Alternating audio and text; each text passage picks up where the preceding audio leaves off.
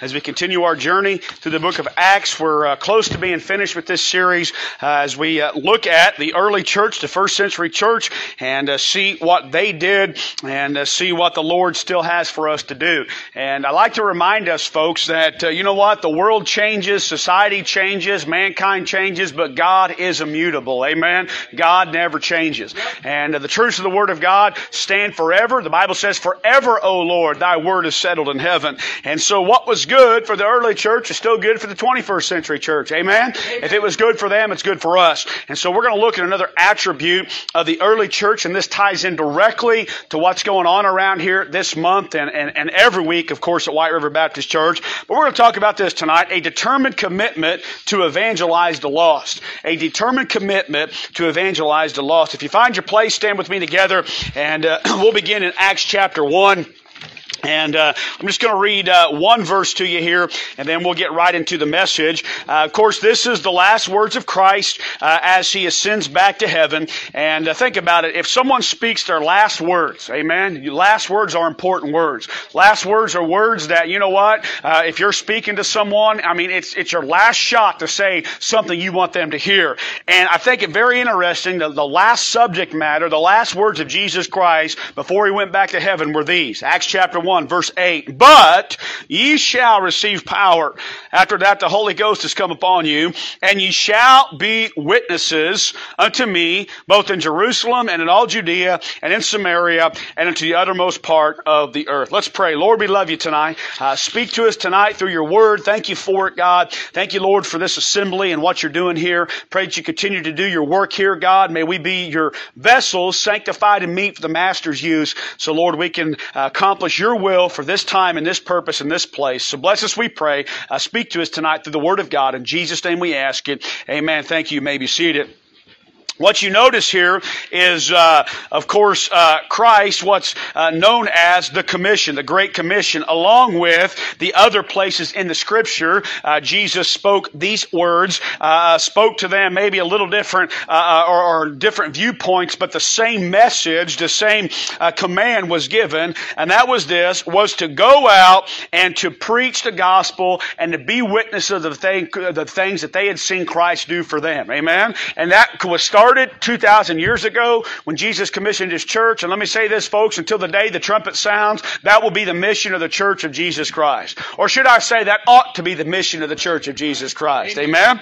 And so what we see in this determined commitment to evangelize the lost was that the first century Christians took to heart the Christ Great Commission. They took it to heart. Listen, they didn't believe it was for somebody else. They didn't believe Jesus was talking to, to, to uh, you know, the, the, the, the people that that uh, may have overheard. No, they understood, they believed, they really believed Jesus was talking to them, and they took it as their personal responsibility to preach the gospel to every creature. Amen? And of course, we see that uh, as we continue our journey through the book of Acts, and we see the gospel then begin to go forth and spread all throughout the areas Jesus said there in verse 8. Judea, I'm sorry, Jerusalem, that was their home area. There was Judea, that was the outer area. That was kind of like, uh, for us, our state. There was Samaria. That was their country, kind of like for us, the United States. And of course, the uttermost part of the earth. And by the way, folks, let me tell you, the emphasis we want, the direction this church wants to be going, folks, everything we do ought to be out, uh, about getting the gospel of Jesus Christ to a lost and dying world. Amen to that. Everything we do locally ought to be to get the gospel out. Everything we do when it comes to our missions program, it's about getting the gospel of Jesus Christ out. And so the first century century church took to heart Christ's Great Commission. What else do we see about this as we travel through the book of Acts? Number two, first century Christians ignored men's attempt to forbid them from preaching. Amen. Acts chapter 4. Flip over there real quick. Amen. Acts chapter 4. And I'm not going to read this whole passage here, uh, but if you look over here, and uh, we uh, see here, beginning in verse uh, 13, uh, you see how that again uh, they're forbidding to preach in the name of, of, of Christ. It says there in verse 13, Now when they saw the boldness of Peter and John and perceived that they were unlearned and ignorant men, come on, we can relate to that. Amen. All right. we sometimes compared to them, they're comparing themselves to the Pharisee, to the Sadducee Sadducees. What did they do? They marveled. Amen? Listen, why did they marvel? They marveled because these common men had something that they hadn't seen a lot to that point called boldness boldness and they marveled but here's the source of that boldness. I love verse 13 it wasn't because you know they mustered within uh, uh up within themselves the power of positive preaching. Amen? That wasn't the source of their boldness. Why were they bold? Notice what it says. And they took knowledge of them that they had been with jesus. Amen? Again i talked about this morning. Why should you spend time with the lord every day? All right? A lot of reasons why. One of them is because it'll give you boldness to go out and be the Christian God wants you to be. Amen? It'll give you the boldness to go out and witness for Him. It'll give you the boldness to go out and hand out gospel tracts and invite your neighbors and your friends and your coworkers and, and wherever you go, talk about the Lord Jesus Christ. Amen? Now the only way you're going to have that kind of boldness and this kind of, uh, of messed up dark world is if you spend time with the Master. Amen? Amen. Verse 14, and beholding the man which was healed standing with them, they could say nothing against it. And when they commanded them to go aside out of the council, they conferred among themselves, saying, What shall we do to these men? For that indeed a notable miracle hath been done by them and manifest to all them that dwell in Jerusalem, and we can't deny it. Listen, they knew something was going on, all right? They, they, they couldn't deny what was happening here, all right? And so uh, they decided they're going to try. Verse 18, they called them and commanded them not to speak at all, nor teach in the name of Jesus, all right? So that's the command, all right? Was man man's attempt to try to forbid them from preaching. Okay? But how do they handle it? Verse 20, for we cannot but speak the things which we have seen and heard. Listen, folks, when, when God is doing something inside of you and you are a vessel through which God can flow, you can't keep it in.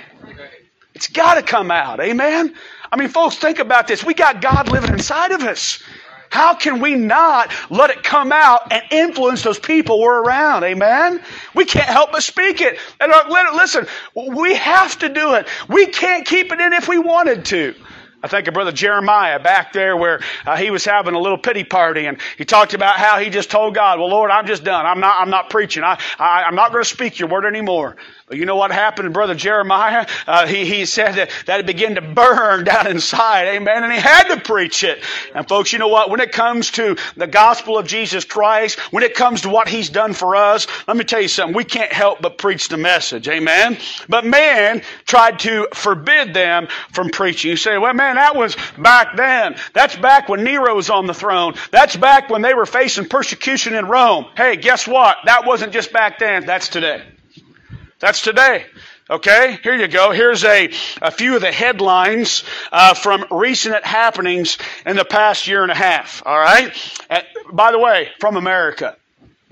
Okay, not from China, not from you know Pakistan, from America. You ready? Here we go. Christian young lady in a public in our public school being told she cannot read her Bible during lunch because it might make other people uncomfortable. Okay. By the way, you know what? Uh, their perverseness makes me uncomfortable. Okay? That wicked, perverse pride flag makes me uncomfortable. Okay? That wicked, anti American BLM junk makes me uncomfortable. Amen? But how come your feelings are okay, but mine aren't? Okay?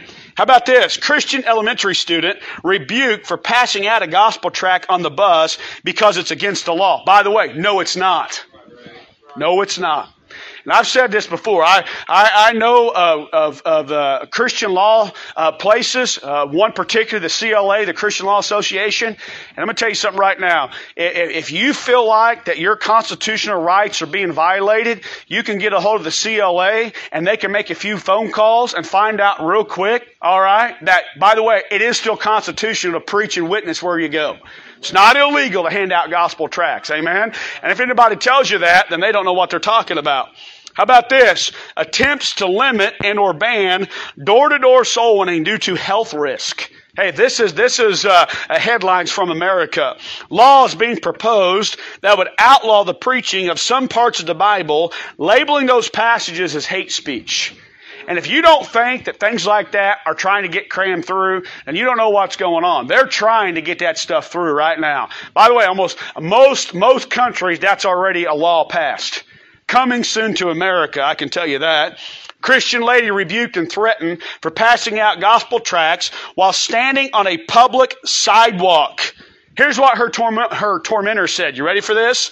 You can't do that. This is America. Must be one of those, uh, you know, new woke generation that has been taught revised history in school.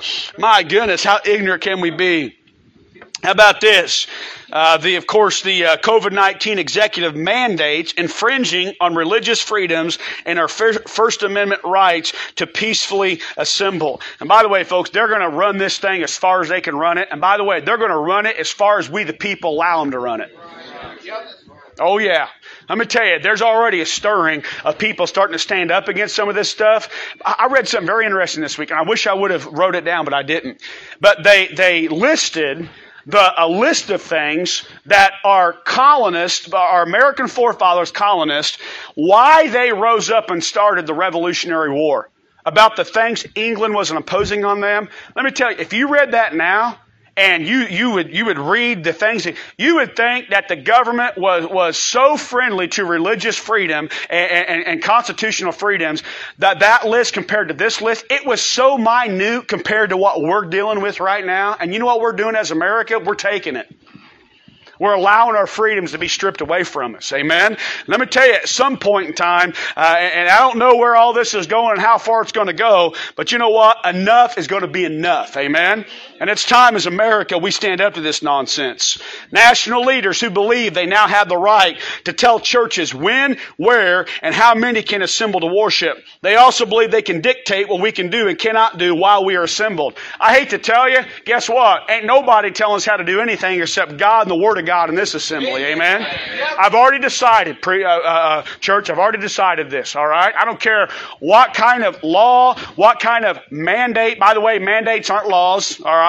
All right. Whatever our our state, our federal, our local uh, place says, we're not closing the doors of this church ever, ever again. Amen. Ever again. Ain't happening.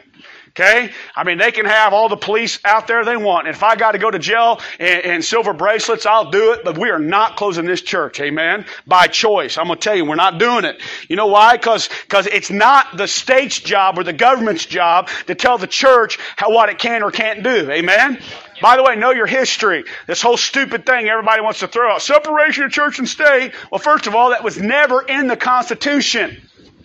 Second of all, when that was written, Thomas Jefferson wrote that in a letter, and what he was writing about was not the fact that the church couldn't have influence on the government, it's that the government was to keep its stinking nose out of the church.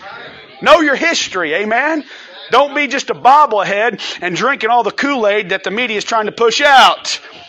How about this? Christian women out soul winning accosted by local police who demand to see their driver's license and photograph their vehicles. Again, folks, what is this stuff going on? Truth be told, it's man's attempt to keep Christians from preaching the gospel. Amen? And let me tell you something. We as Christians cannot be intimidated by that. We can't compromise to that. We must always, always, always preach the gospel to every creature. Amen. Because as I said this morning, we answer to a higher power. Amen. And when I stand and give an account one of these days, I'm not doing it to a president. I'm not doing it to a governor. I'm not doing it to a mayor, to a town council, to a health board council. I'm going to look my Savior in the face and give an account to Him. So His opinion ought to trump any other opinions anybody else has. Amen to that. Amen. Number three, first century Christians used persecution to fuel the flames of evangelism. Acts chapter 8, verse 1 through 4. Uh, go over there. Let's flip over there real quick. Of course, uh, talks about Saul here being the chief persecutor. And man, I'll tell you, Saul, but he was zealous for, for his sake. We heard a message about Saul yesterday at the youth rally, and he really thought he was doing God's work. The Bible says he wreaked havoc in the church of Jesus Christ. I mean, this, he wasn't just out slapping wrist. He was, the Bible says, hailing men and women to prison. And so he was not a guy to uh, be trifled with. But even in the midst of the persecution led by Saul, who eventually became the apostle Paul, look what it says in verse 4 of chapter 8. Okay, persecution. Therefore they, the church, went that were scattered abroad went everywhere preaching the word. Amen. Preaching the word. Listen, folks, truth be told, study church history. The church was born in a time of intense persecution. The Roman Empire was against spreading of this new religion. Jews who uh, were, were, were the Orthodox, the old school Jews who rejected Jesus Christ, they were arresting those uh, uh, who followed and, and, and threatened and persecuted those that preached the Lord Jesus Christ. I mean, Christian men and women were put into prison uh, and being martyred for their faith in Christ. By the way, you think that stopped them? You think that made them cower in fear? Are you kidding me? You know what it did? It ma- allowed them to preach the message louder. Amen? And God used persecution to scatter them to get the gospel fire started around the world. Amen? So here's the question for you. Here's the question for me. What would it take to silence us?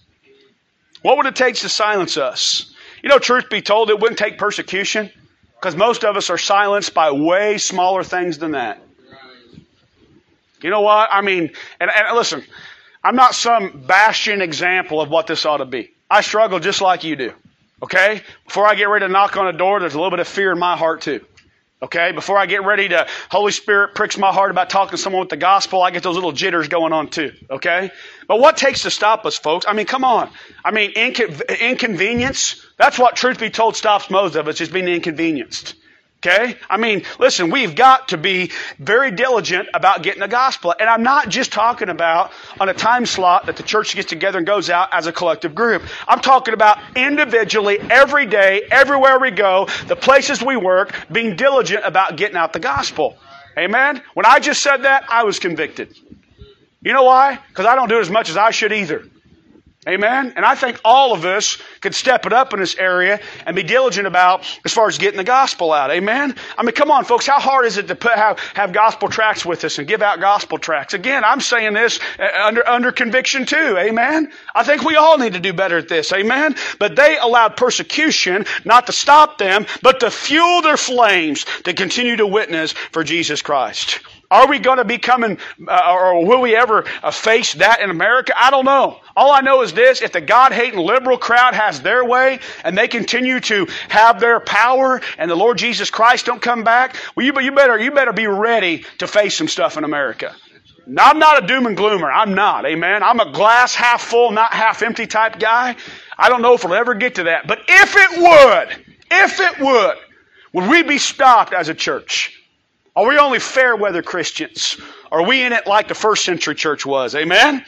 Number four, first century Christians made soul winning a daily duty. It says in Acts chapter 5 verse 42, and daily in the temple and in every house, they cease not to pre- teach and preach Jesus Christ. Now, folks, again, uh, yes, we do as a church get together on regular scheduled times and go out and uh, get the gospel to our community. Praise the Lord for that.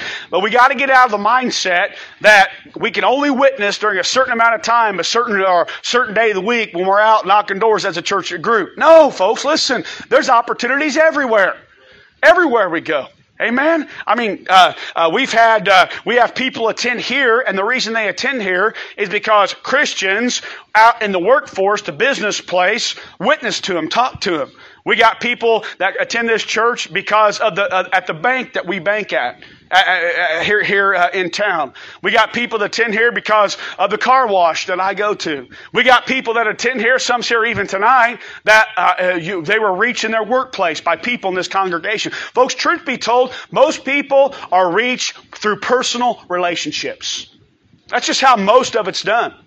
Amen. The reason a lot of you are here, it's not because me as the pastor knocked on your door and got you to come. It's because somebody else invited you, someone else invested in you, and that's why you're here. You were brought by somebody to this place.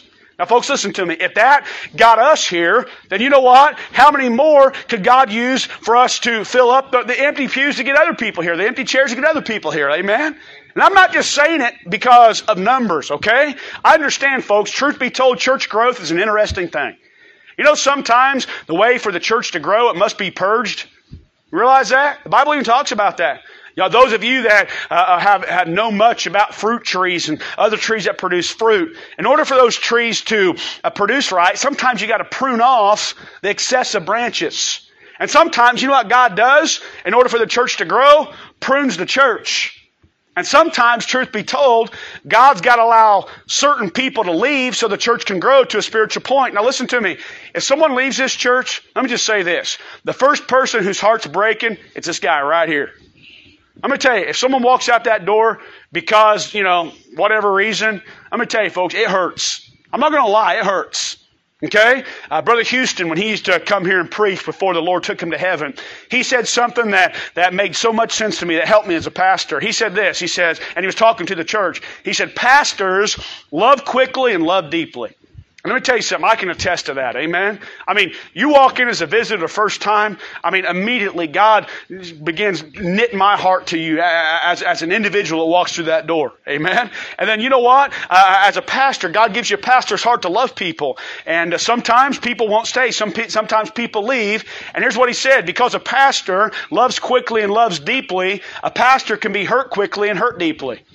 And it hurts, folks. I'm not lying. I'm not going to lie to you. It hurts when people you've invested in choose to walk away and not be a part of it anymore. But you know what that's called? Part of the process. It's part of what God has to do to His church. So it's not just about numerical growth. Amen. But let me say this, the more people we get in, the more people that can hear the gospel, the more lives that can be changed, the more young people's lives that can be changed, the more marriages that can be helped, and so, folks, yes, it is. Part of it is about getting people here. Amen. And so, listen, we've got to be involved in winning people to Jesus Christ. Listen to me personally. All right? Yes, come, be a part of the, of the program. All right? That we when we go out and knock on doors. But hey, let's, let's work on those personal relationships. Okay? All of you that work in the workforce, you work with people who are lost. I mean, come on, it's true, right? I mean, I don't think any of the workplaces around here are bastions of Christianity. Okay, in fact, just the opposite. Why do you think God put you there?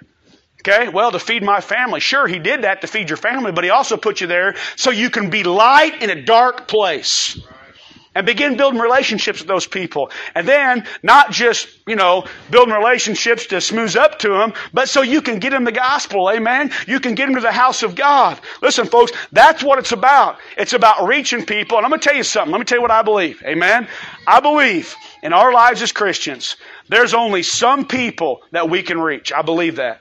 And if we don't reach them, listen, folks, they're not going to get reached. And so the first century Christians made soul winning a daily duty. But you know what's interesting about the Great Commission, folks? It did not end with winning people to Jesus Christ. It didn't end with that. In fact, truth be told, that's the beginning, right? The Bible likens to being saved to being born again. Parents, you know this. When you have your baby, alright, and you have a child, and you bring them home from the hospital, guess what? The work truly begins. Okay, sure, it was hard delivering. Okay, I mean, I remember those labor pains. All right, no, just uh, my, my, wife. I remember those pains she had. All right, and uh, man, you know, th- it's hard. But truth be told, that's something that happens for a moment, and once it's over, for the most part, it's over. Then the real work begins. And truth be told, you know what? That's the way it is when people are won to Christ. So let me tell you what else that first century church knew how to do. It knew how to disciple new converts.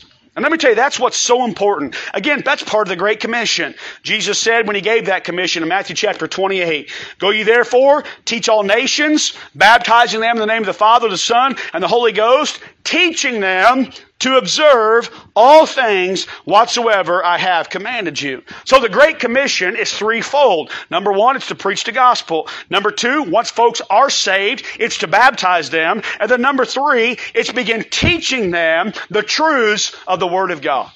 Amen? Listen, folks, again, babies, what's the natural thing a child ought to do? I'll tell you what it is. It's grow. Amen. I mean, that's natural. Those family pictures we just, we, we've taken the last few years. In fact, it's interesting. We did them the very first year uh, when we started the church in the spring. So the very first spring, I think it was, would have been April of 2017. We took the first group of family pictures.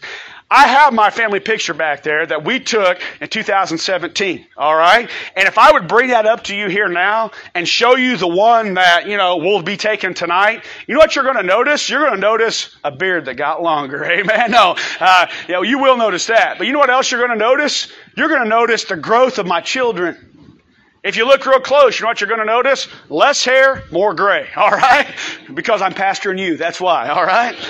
But no, what's the natural thing in life for children to do is to grow. What's the natural thing then as Christians, people who newly get saved? It is to grow. And let me tell you what we got to do at White River Baptist Church, and I believe we are doing this, but we got to make sure we're, we're committed to it, is discipling people and teaching them in the ways of the Lord. Now, I don't know about y'all, okay? But as a Christian, I've grown in the last year in my Christian walk. I've grown. I mean, I'm going to tell you, there's, there's areas of my life that I can look back and know that I've grown in. How about you? Are you growing? And you know what? Truth be told, we should never stop growing as Christians, ever. All right? But particularly when we get new folks in, we must do our part uh, to try and disciple them. Of course, again, I mentioned that it begins with baptism. And baptism is very important. Uh, baptism, I taught on this a few weeks ago. I mentioned it, but it's good for us to kind of just understand and make sure we're set on that. But baptism always follows salvation. Amen? That's why we don't sprinkle babies here. Because babies, number one, can't be saved because they haven't come to that knowledge yet where they can call on Christ for themselves. Amen. And let me tell you something, folks. Every person has to come to Christ on their own. Every person does. My salvation's not good enough for my kids' salvation. You know why my children are saved? Not because me and mom are saved, but there was a time in their life where they personally had to come to Jesus Christ and call on Him for salvation. Amen? Okay, so that's why we don't baptize babies. But once we a uh, person is saved, they ought to follow in believers' baptism. Believers' baptism is an association with Jesus Christ. It's in a public association. It's letting the world know. It's letting the church know. Hey, you know what? I'm a Christian now. I'm not ashamed of it. I believe and associate with Jesus Christ. That's what baptism is. It's a picture. And it's the first step of obedience in the Christian life. Baptism should always be by immersion. Amen?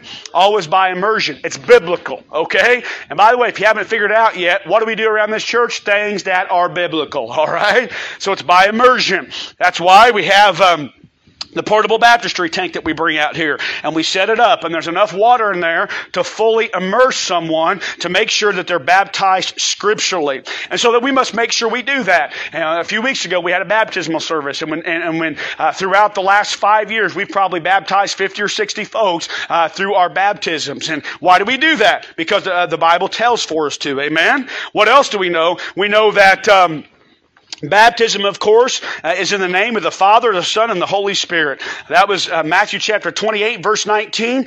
Go ye therefore, teach all nations, baptizing them in the name of the Father, the Son, and the Holy Ghost. Amen? That's the biblical pattern to baptize in all three. When I stand up here and baptize, I say the same thing, all right? I remember when I was in Bible college and I was in church education class, we had to memorize what to say when we baptize. Eh, all right? And we were, we were taught how to do it. We were taught what to say and how to say it. And, uh, and the things that I, I always say, uh, I always lift my hand and uh, I always, uh, always say that, you know, I, I baptize you in the name of the Father, the Son, and the Holy Ghost. Buried in the likeness of his death, raised in the likeness of his resurrection. You know what that's called? Biblical. Amen? That's why I do it. All right? And listen, folks, think about this. Why are we baptized in the name of the Father, the Son, and the Holy Ghost? I'll tell you why. Because all three persons of the Godhead are necessary for our salvation. Bible teaches that. Okay? A drawing of the Father. Okay? Bible says you can't even be saved unless the Father draws you. All right? So a drawing of the Father. Of course, salvation is through Jesus Christ and Him alone. Okay? But listen, what brings you to that saving knowledge is the conviction of the Holy Ghost of God. Bible's very clear on that. Amen. All three elements of the Godhead are part of salvation. That's why you hear me pray very often that um, uh, when we uh, uh, when I pray before the service, as far as inviting the Holy Spirit into our, our service, fostering an environment that the Holy Spirit has freedom to work in our lives. Because let me tell you something, folks. A spiritual work's not going to happen unless it's done a spiritual way. And what is God's spiritual way to do a spiritual work? To the power of the Holy Spirit. Amen. Listen, you know what works on our heart? Hopefully, what's speaking to your heart right now as I'm preaching? The Spirit of God. Amen? It's the plan of God through the Holy Spirit of God. The Holy Spirit uh, uh, convicts our heart, and then and when we come to that knowledge, the Father draws us, the Holy Spirit convicts us, and then we call on Jesus Christ to save us. Amen? And that's why we're baptized in the name of the Father, the Son, and the Holy Ghost. And so you see that pattern there uh, in the book of Acts. And then what else you see is that baptism uh, was always immediate. And at a very timely manner, after a, person's, a person is saved, they should be baptized. And then, once they're baptized, the Bible says they should be, as Jesus said, teaching them to observe all things whatsoever I have commanded you. And you know what? There's certain fundamental truths of the scripture that need to be taught immediately to new converts. Amen? And I think the best way, most of the teaching is going to come through the preaching and teaching from the pulpit. Amen? Most of it's going to come through that. But you know what? Sometimes uh, we can, uh, uh, uh, a new convert gets saved, and a seasoned Christian can come alongside and help them to understand, help them to grow, and help them to understand the things they need to learn. Amen. And so a new convert ought to come and be part of the local assembly. And folks, let me just say this: when we get new folks in here, and I think you're great at this, I think you're good at this, but let's always make sure we are. We ought to welcome them into the assembly. Amen. People ought to be welcomed at White River Baptist Church. All right. And truth be told Oh, folks, you know what? They may not always be at the, at the place we think they ought to be at. Okay? But remember something, folks. God was patient with you. He was patient with me. So you know what we ought to be when we're helping people? Be patient with people and love people. Okay? Let the Word of God do its job. Okay? Listen, folks. God, and, and you notice this through the Scripture. Okay? When Jesus called His disciples, they weren't immediately disciple material overnight. It was a three and a half year process to get them to the point where they could be filled with the Holy Spirit and turn the world upside down. That was a little bit of time that Jesus took. And you know what you find out about Jesus doing through, through, through the scripture? Now, he was never, he never did not speak truth to his disciples. He always spoke truth. Always. Amen? And he never watered it down. But he was patient with them. And he loved them. And he understood it was going to be a process to get them where they needed to be. Now listen, that's true with new folks that come into this assembly. Amen? So be patient with people, love people, okay? And let the Word of God do its work in their lives. Okay? Let the pastor and the Word of God set the tone for when people are ready to uh, uh digest deep spiritual truth. Okay? Uh, you know, uh, again, folks, you just got to use wisdom as you're dealing with people. Okay? And, and you got to understand that uh, if you're not careful, uh, you can turn people away from the truth instead of toward the truth based upon not necessarily our message, but the way we present the message. So it's very important that we are, are use wisdom when it comes to helping disciple. Amen? New converts should be given uh, opportunities in sharing their faith. One of the greatest things and one of the most exciting things that you find out in people who newly get saved is, you know what? They want to tell somebody else about it. Amen? And by the way, let me say this. That shouldn't just be true of a new convert. We ought to never lose that desire. We ought to never lose that zeal. Amen? Remember the church of Ephesus in, in Revelation chapter 2? Jesus had somewhat against them because they had left their first love. By the way, you remember what it was like first being in love with Christ? Remember what it was like when you first got saved and that joy that was in your heart and you couldn't but help talk about it and tell somebody else. Amen? Now listen, you know what? That that that that uh, uh, what, what a new convert experiences uh, ought to be uh, help them understand. You know what? That ought to go and continue out and tell other people. Amen. So it's important that we have opportunities uh, for new converts to share their faith. Not only that, new converts ought to be uh, helped in ground, or as far as in grounding themselves as a new Christian. And again, these are the different types of ways to learn from the Word of God, from the teaching, from the preaching, uh, through the, the, the other services of the church. Because again, folks, listen to me. The Bible even talks about this in the parable of the sower. There's a certain amount of time when a person getting saved that if they don't get grounded, you know what's going to happen? The ravens of hell are going to come and snatch that seed out of their heart. Now, their, their salvation, they're going to lose a salvation, but you know what? They'll not be the Christian God wants them to be. They'll be choked out by the things of this world. And so, listen, that that that desire, we got to capitalize on that and uh, and uh, and teach them and train them while that heart is tender. And then, of course, new converts uh, will have uh, opportunities for service in the local assembly. And again, all this, folks, comes with uh, the patience of those uh, of Christians that that, that are seasons that have been saved. But understand something, folks. Part of that, that Great Commission is doing that thing right there. Amen? It's preaching the gospel. It's, it's baptizing and then it's discipling of the new folks that come in. Now, I want you, I wanted to give this to you tonight because I want you to understand, uh, you know, the, what it is we're doing as an assembly and the point and the purpose of it and, and the patience that we got to have when new folks come in. But folks, truth be told, you know what? We need to be about that. Amen? This church, we got to be about reaching people and then training people and, te- and, and then training them to reach others. And that's how the gospel's supposed to go around the world. Amen? By the way, think about this. Jesus wouldn't have gave a command had it not been possible to obey it. Right? So the reason the world's not evangelized is not because there's too many people. It's because the church has dropped the ball. That's got a little bit of a hard pill to swallow, but it's true. Okay? And you know what? That didn't happen necessarily with our generation. But I can just say this, our generation, you know, we, have got some making up to do. Okay? And, and I understand, okay? You know, the, the, there, there are different needs, different results in different places. I get that. Okay? You read Brother Nono's letter back there, and uh, you read that, and uh, I just read it this morning, and it talked about how that they're averaging 300 people a week saved. Praise God for that. Aren't you glad we're invested in Brother Nono, by the way? Aren't you glad when you give missions giving, we're getting some fruit that abounds to our account? But listen, folks, okay, Princeton's not the Philippines. Okay? I mean, the closest we get to that is we both start with a P. That's about it. All right? We're not going to see 300 people saved a week. All right? It's just not the population density. It's not, you know, and I, I don't mean to use this as an excuse, but it's just not the culture here in America. But it doesn't mean that we can't see some people saved. Doesn't mean that we can't get the gospel out.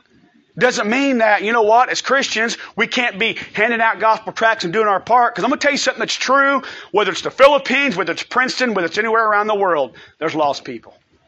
And I'm going to tell you right now, I'm going to tell you what God's doing. All right? He's using all the craziness of the world, I believe, as a final drawing of people to Himself. And if people can't look around the world and see what God's doing and be woke up a little bit, then truth be told, there's probably not going to much wake them up. But you know what we've got to do? We've got to find those people. Okay? And here, here's what I've told you. Most of the time, they don't come walking through the door. Most of the time. But they're around us. We just got to get out there and we got to find them. Amen?